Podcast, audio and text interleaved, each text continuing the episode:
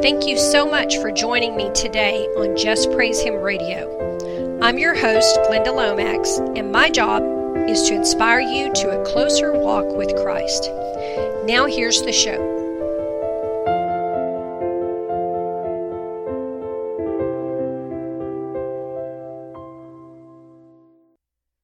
Hello, believers. Welcome to the Just Praise Him radio program. I'm your host, Glenda Lomax, and the title of my message today is Time of Betrayal. This is part two of a two part series.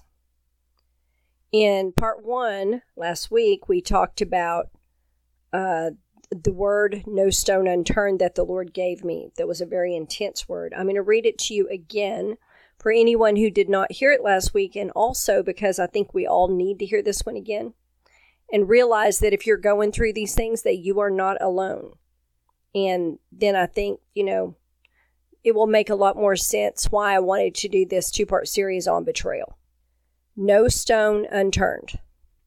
My children, the enemy of your souls has sent assignments against you, the church of the end time. Realize these assignments are far more widespread and intense than his usual attacks, since you are those who will lead the last souls to salvation. The spirits of jealousy, offense, and division have been sent against all of you who spread my true gospel. Assignments of strife have also been sent to stir up pride and bring division. Jezebels are being assigned to those of you doing the most damage to the kingdom of darkness. Much betrayal will take place in this time. Assignments of pain, lack, and sickness have been sent to deplete my true church's resources so they cannot continue their work. You will see many of my churches close in this season due to these things and the increased persecution of my people. Assignments of apathy and discouragement have been assigned to those not fully committed to hold them back as well. The enemy has left no stone unturned in assignments against my church and my people in this time. And I can tell you, I can confirm these assignments, not just against me, but just about every single strong Christian I know. All the ministers I know, including myself, are all fighting attacks of pain, sickness, betrayal.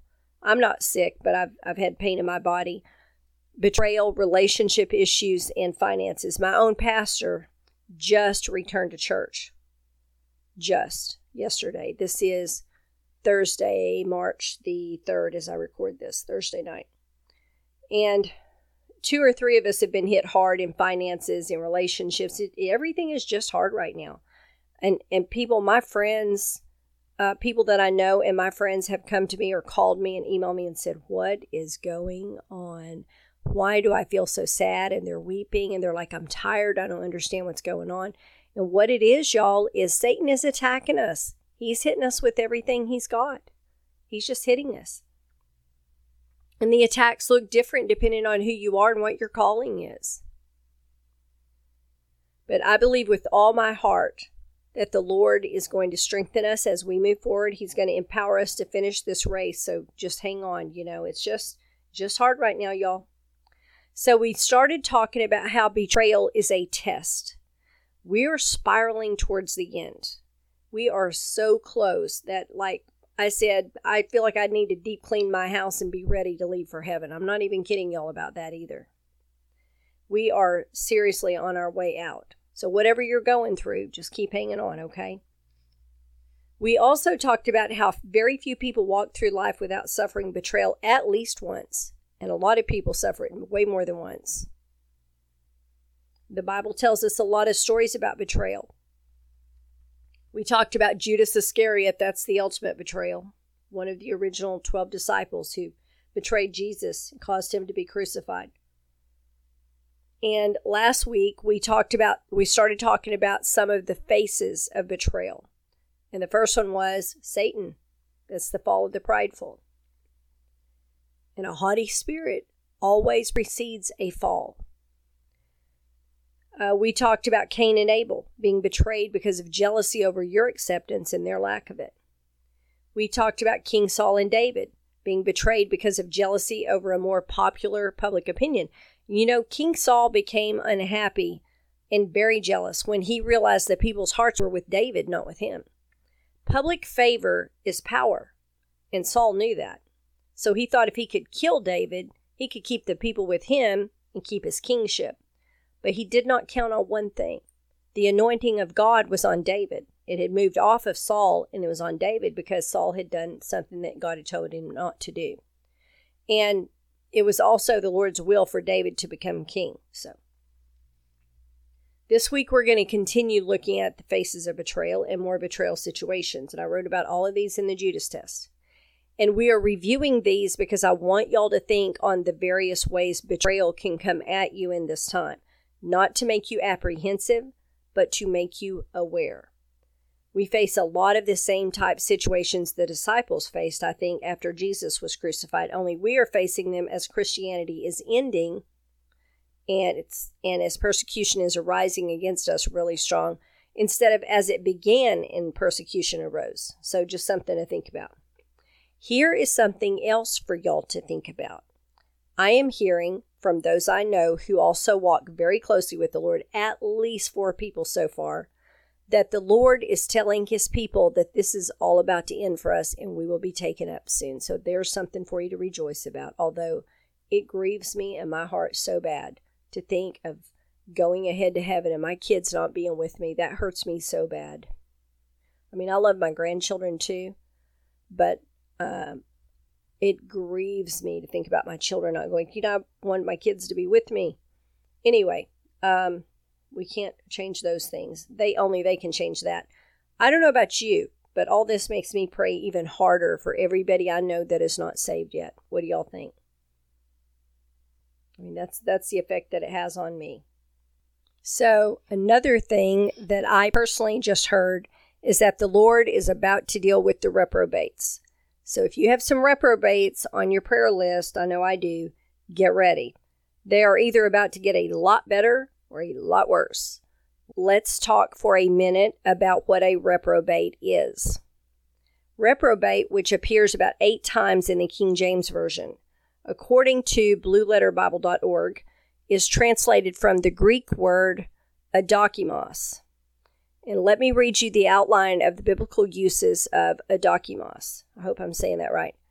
Not standing the test, not approved. Uh, apparently, was something used when they were talking about metals and coins.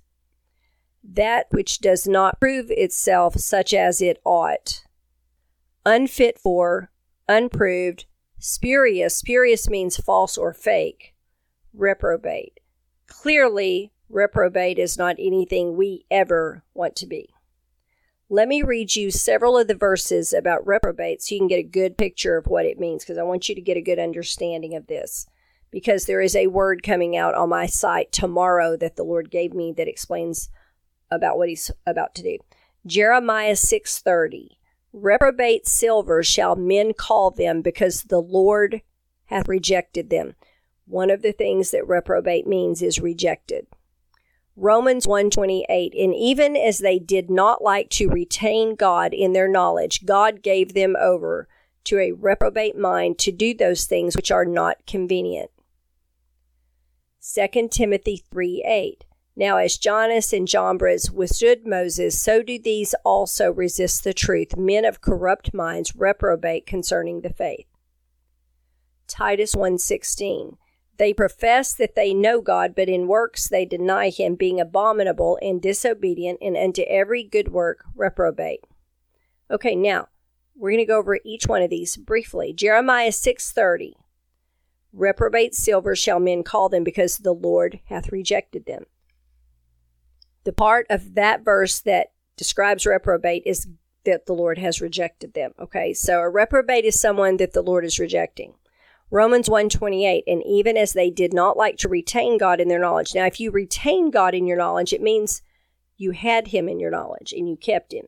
Okay, but they did not want to keep him in their knowledge. Why? Because they're in sin. When you are sinning, you don't want to think about God. You don't want to know that what you're doing is a sin. You try to ignore that because it makes you feel bad and then you can't enjoy the sin.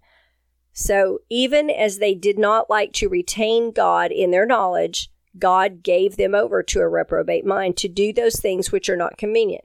Okay, so because they rejected God out of their mind, He gave them over to that.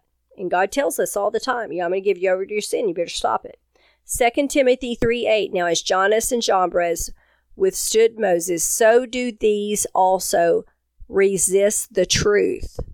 Men of corrupt minds reprobate concerning the faith. Okay, they resist the truth, they have corrupt minds, and they've turned back from the faith. They're reprobate concerning the faith. Okay, so you getting a good picture here? Titus 1:16. They profess that they know God, but in works they deny him. What does that tell you?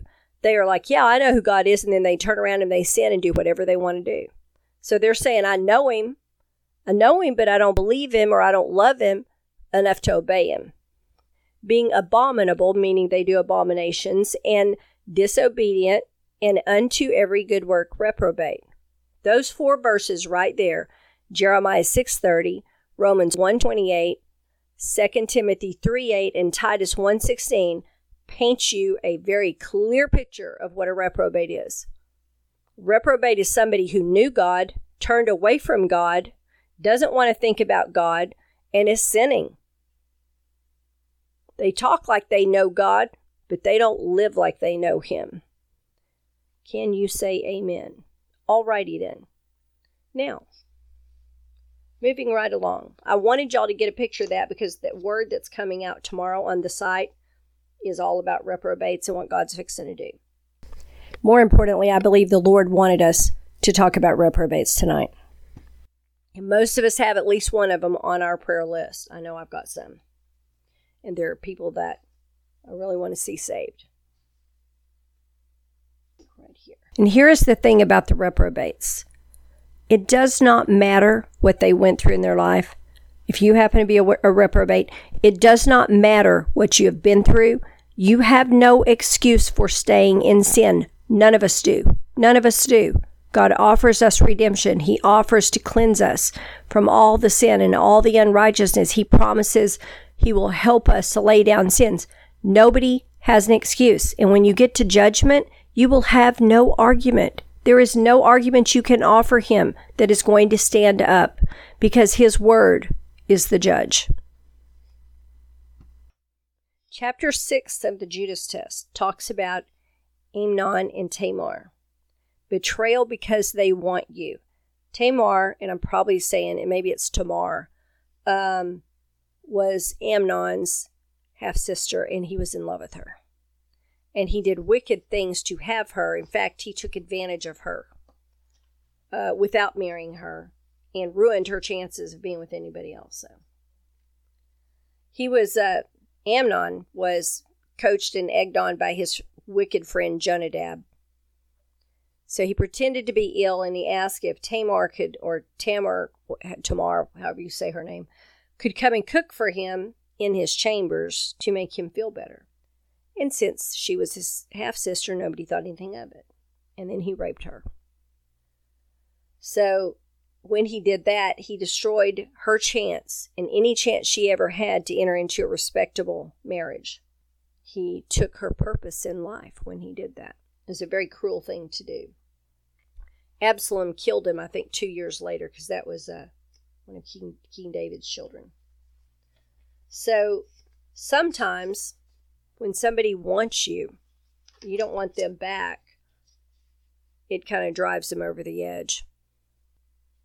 I was going to read y'all some scriptures about that.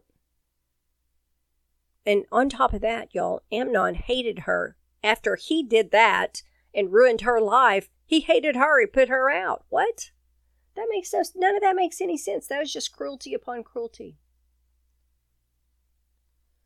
But in uh, 2 Samuel 13 18, it says, and it's talking about that happening, and then says, And she had a garment of diverse colors upon her, for with such robes were the king's daughters that were virgins apparelled.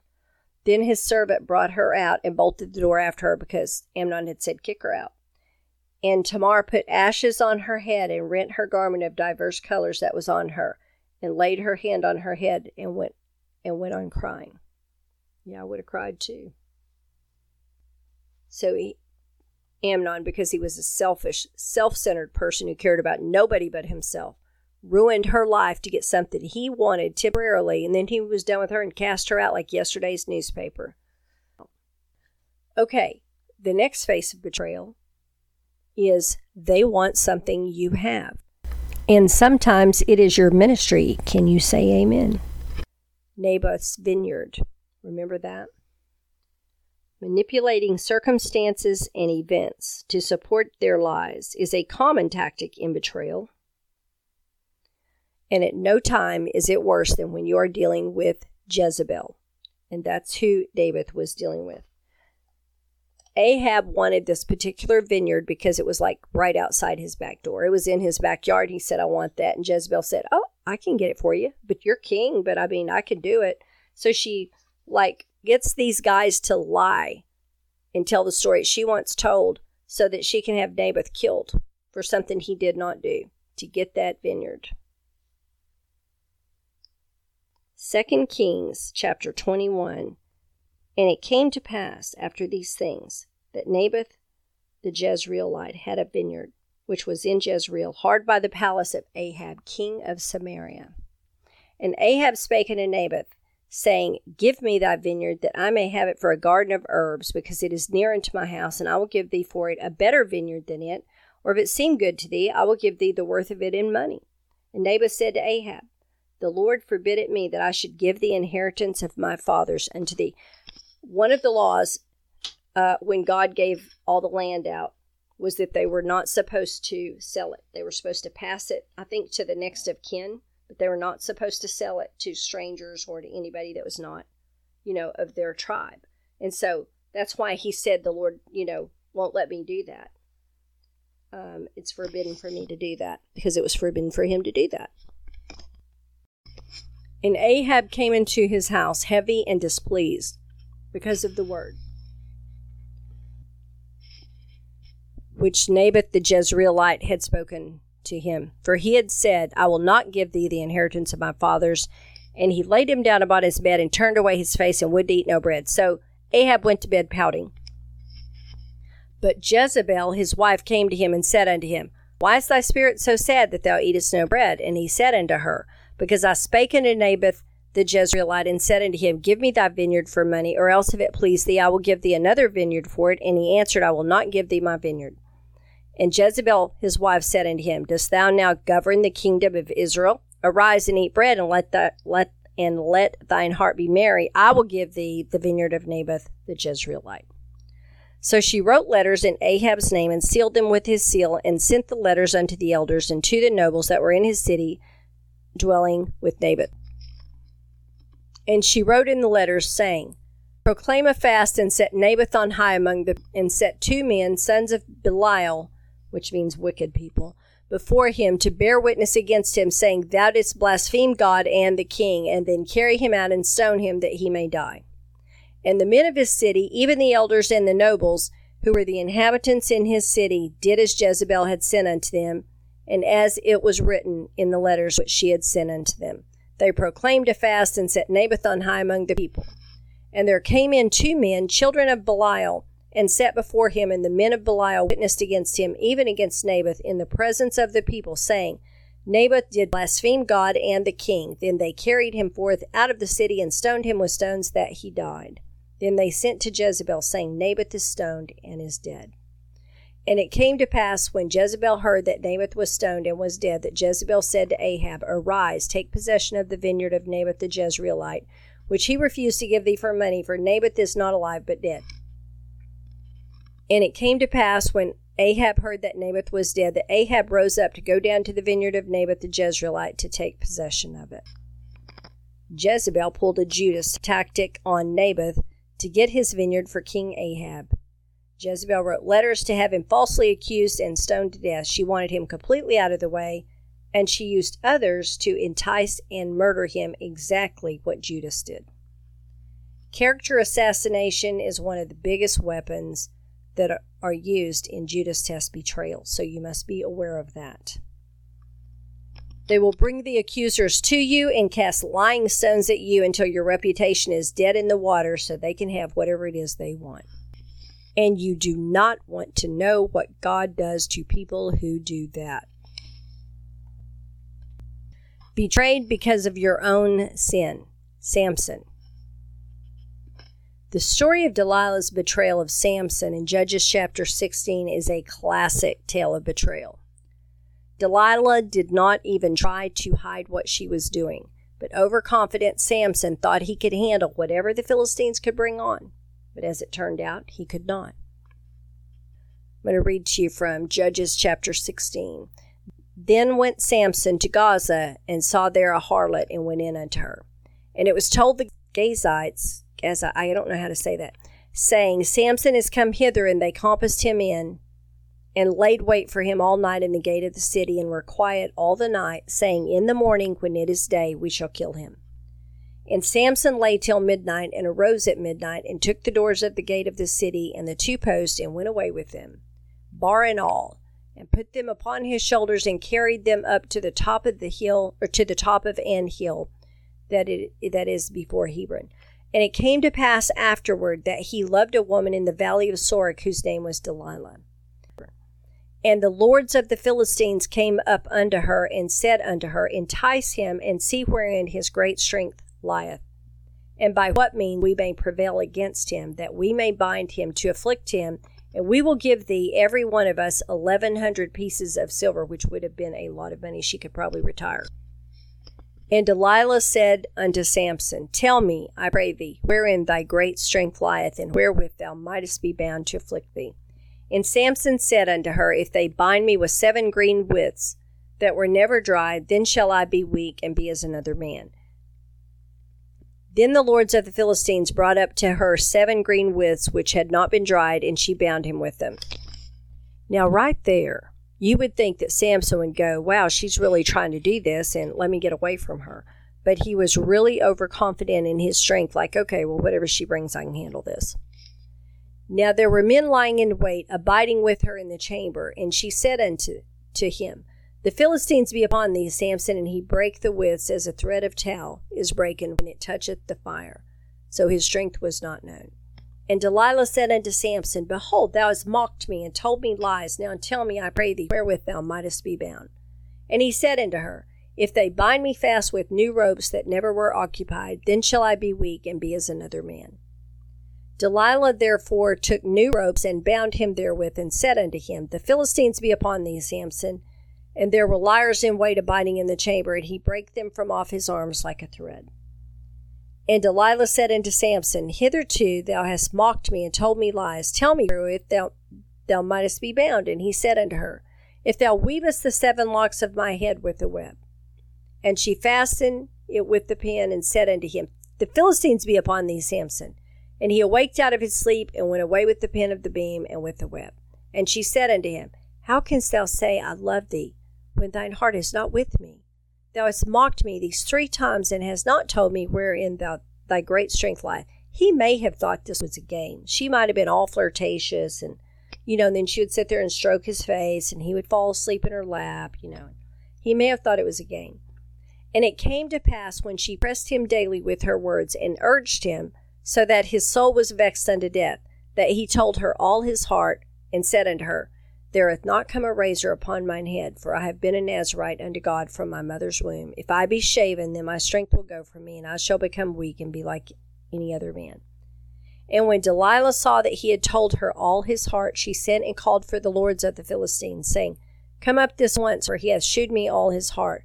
Then the lords of the Philistines came up unto her and brought money in their hand. And she made him sleep upon her knees. And she called for a man, and she caused him to shave off the seven locks of his head, and she began to afflict him, and his strength went from him. And she said, The Philistines be upon thee, Samson. And he awoke out of his sleep and said, I will go out as at other times before and shake myself. And he was not that the Lord had departed from him. He did not know that God's presence had left him. But the Philistines took him and put out his eyes and brought him down to Gaza and bound him with fetters of brass, and he did grind in the prison house. They took his vision, they took his reputation, and they took his freedom because he stayed in sin and ignored all the danger. That is a word for somebody, the Lord just said. That is a word. You have cl- you are clinging to your sin. You have refused to release it, even though He has moved on your heart to let it go. And that there is danger there, you refuse to release it. And the Lord said, He is turning you over to your sin. Delilah's betrayal cost Samson everything. Her motivation was money. She sold him out for so many pieces of silver, just like Judas sold out Jesus. The difference in this story of betrayal is that Samson set himself up. He knew he was in sin. He had been taught right from wrong. He knew he was in sin. She even showed him she was betraying him. And he ignored it. Nah, I can handle this. I got this. And in the end, he didn't got it, okay? He didn't have it at all. In the end, Samson did not have it. And it cost him everything. He ended up dying because of that. Is it really worth your life? The Lord told me to ask that. Is it worth your life? Because that's what it's about to cost you. Is it worth your life? I don't know who I'm talking to, but the Lord's voice is so strong. Is it worth your life? Do you really like it that much? Because you can't get your life back once it's gone, right? Samson fell in love with the enemy. And so do we anytime we fall in love with a sin. The pleasures of a sin. If if sin wasn't pleasurable, we wouldn't have any trouble laying it down, would we? But when you fall in love with the enemy, you belong to him and you are serving him. You become a slave to the sin and you are serving the enemy, and God will give you over to it. You know, God is very long suffering and he is very merciful, but we are in the end of the end times. And in these times, all of that's going to end. And at some point, you know, every parent that is trying to correct you will keep trying to correct you because they love you and they, they would rather that you learn because they would rather show you mercy than discipline. But when you refuse to learn, what do you get? You get the strap across your little backside, is what you get. The Lord taught me something years ago when I was praying for somebody. Can't remember who it was now, but He said, whenever a child and he showed me you know like when a child is standing and they're they're messing around you know burners on in the stove you know when kids are little and you got to teach them don't stick your hand up there because that'll hurt you. He said whenever a child refuses to come away from the fire only the fire can teach them what they need to learn. Think about that when you refuse to come away from your sin at some point only your sin and the consequences of your sin is going to be able to teach you what you need to learn. And that is exactly what is about to happen. You have chosen, so get ready.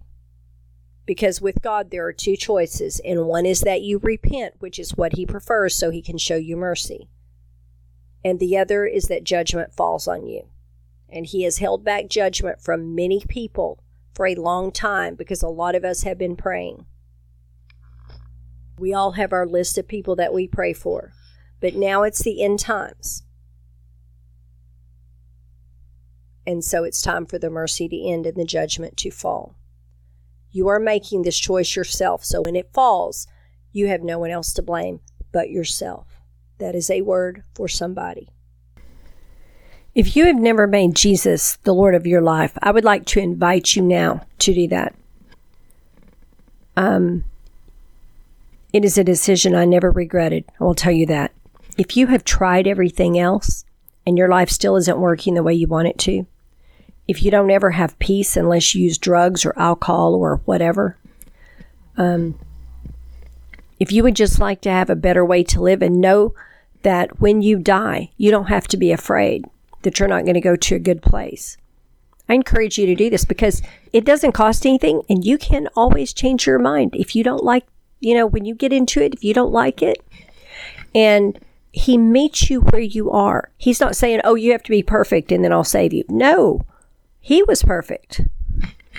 So he does the work for us up front. And then as we fall in love with him, and you do when you get to know him, then we want to change and we want to do better. And then he helps us do better. So all the way around, it's a good deal for us. You know, Romans 10:13 says, "For whosoever, and you're a whosoever, shall call upon the name of the Lord shall be saved." So, it's saying you call upon his name. You don't call upon somebody unless you believe in them. We're saved by faith through grace. We're saved by the faith in the Son of God, okay, who died for our sins. In John 6:37 says, all that the Father giveth me shall come to me, and him that cometh to me I will in no wise cast out. That means if you come to him, he will not throw you away. He will not kick you out. He wants you to come to him. And he's been waiting a long time for you to just give him a shot, you know, just try.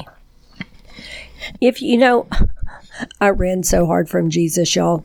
And everything that I was looking for in the world, he was offering me peace, joy, help with the bills, an easier way of life, hope. All of that came in the Jesus package. And I was out in the world looking everywhere for it, under every rock. I was looking for all those things and could not find them. I wish so bad that I had understood that when people were trying to give me Jesus, what they were trying to give me. But the way they were trying to give him to me, that was not what it looked like to me. It just looked like a bunch of rules to me. And I had come out of abuse in my childhood and abuse in the marriage that I was in. And I was tired of other people's rules, all right? I was tired of them. I did not want any of that.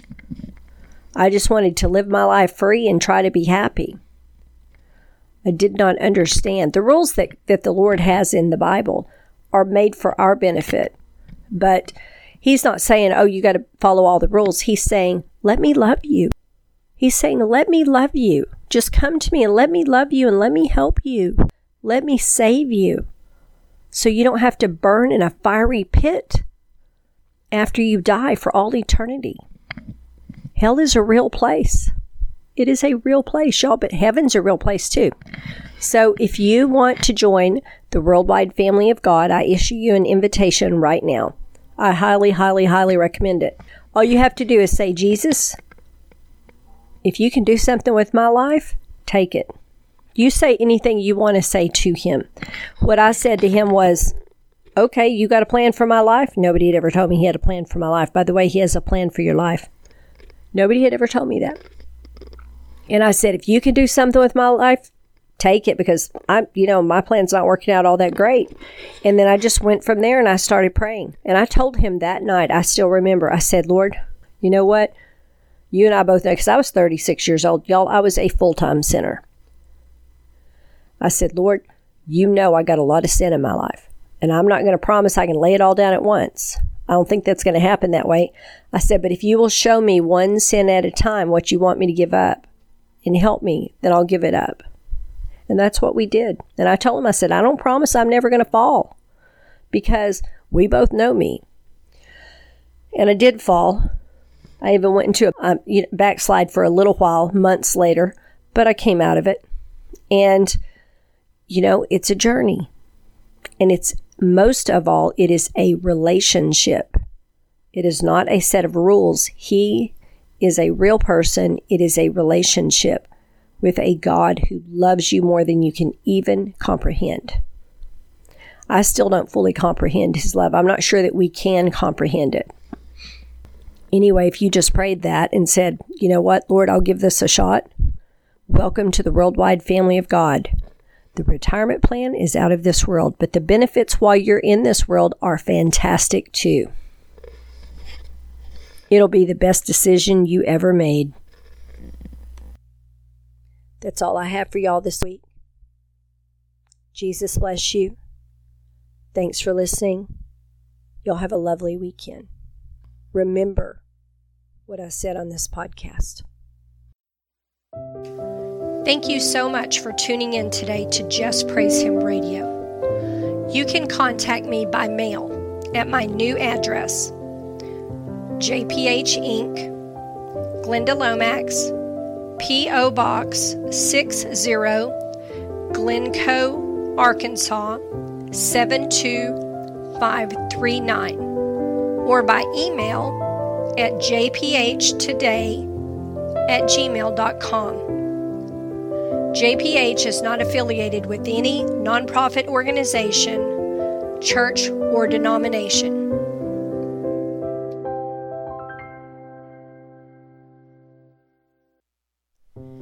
If you ask anyone you know what the most difficult experience of their life has been, many will answer about a time of betrayal.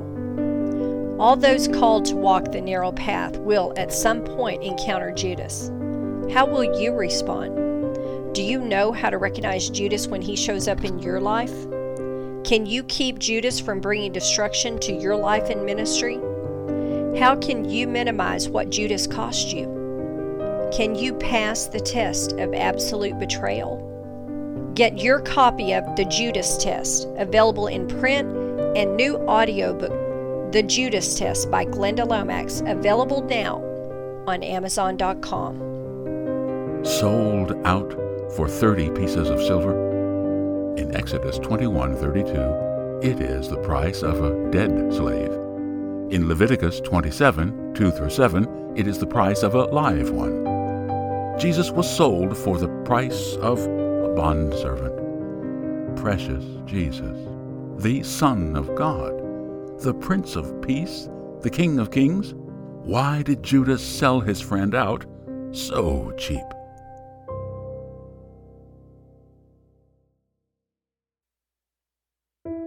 Does your life feel like it's falling apart around you? Are multiple things going wrong all at once? Does it seem all your comforts have been stripped away? You may have entered the wilderness. Wilderness experiences are oftentimes of great discomfort and lack. Every Christian must pass through the desert on the way to their promised land. Find out how to go from surviving to thriving by partnering with God as He leads you in the path that will strengthen your faith and prepare you to step into your destiny. The Wilderness Companion will help you find out why you have been led into the wilderness. Find out the biggest hindrances to receiving the provision you need in the wilderness. Find out what the seven temptations of the wilderness are. Learn how to partner with God in His purposes for you in the desert seasons. Get your copy of The Wilderness Companion today. The Wilderness Companion by Glenda Lomax on Amazon.com in print, Kindle, or audiobook.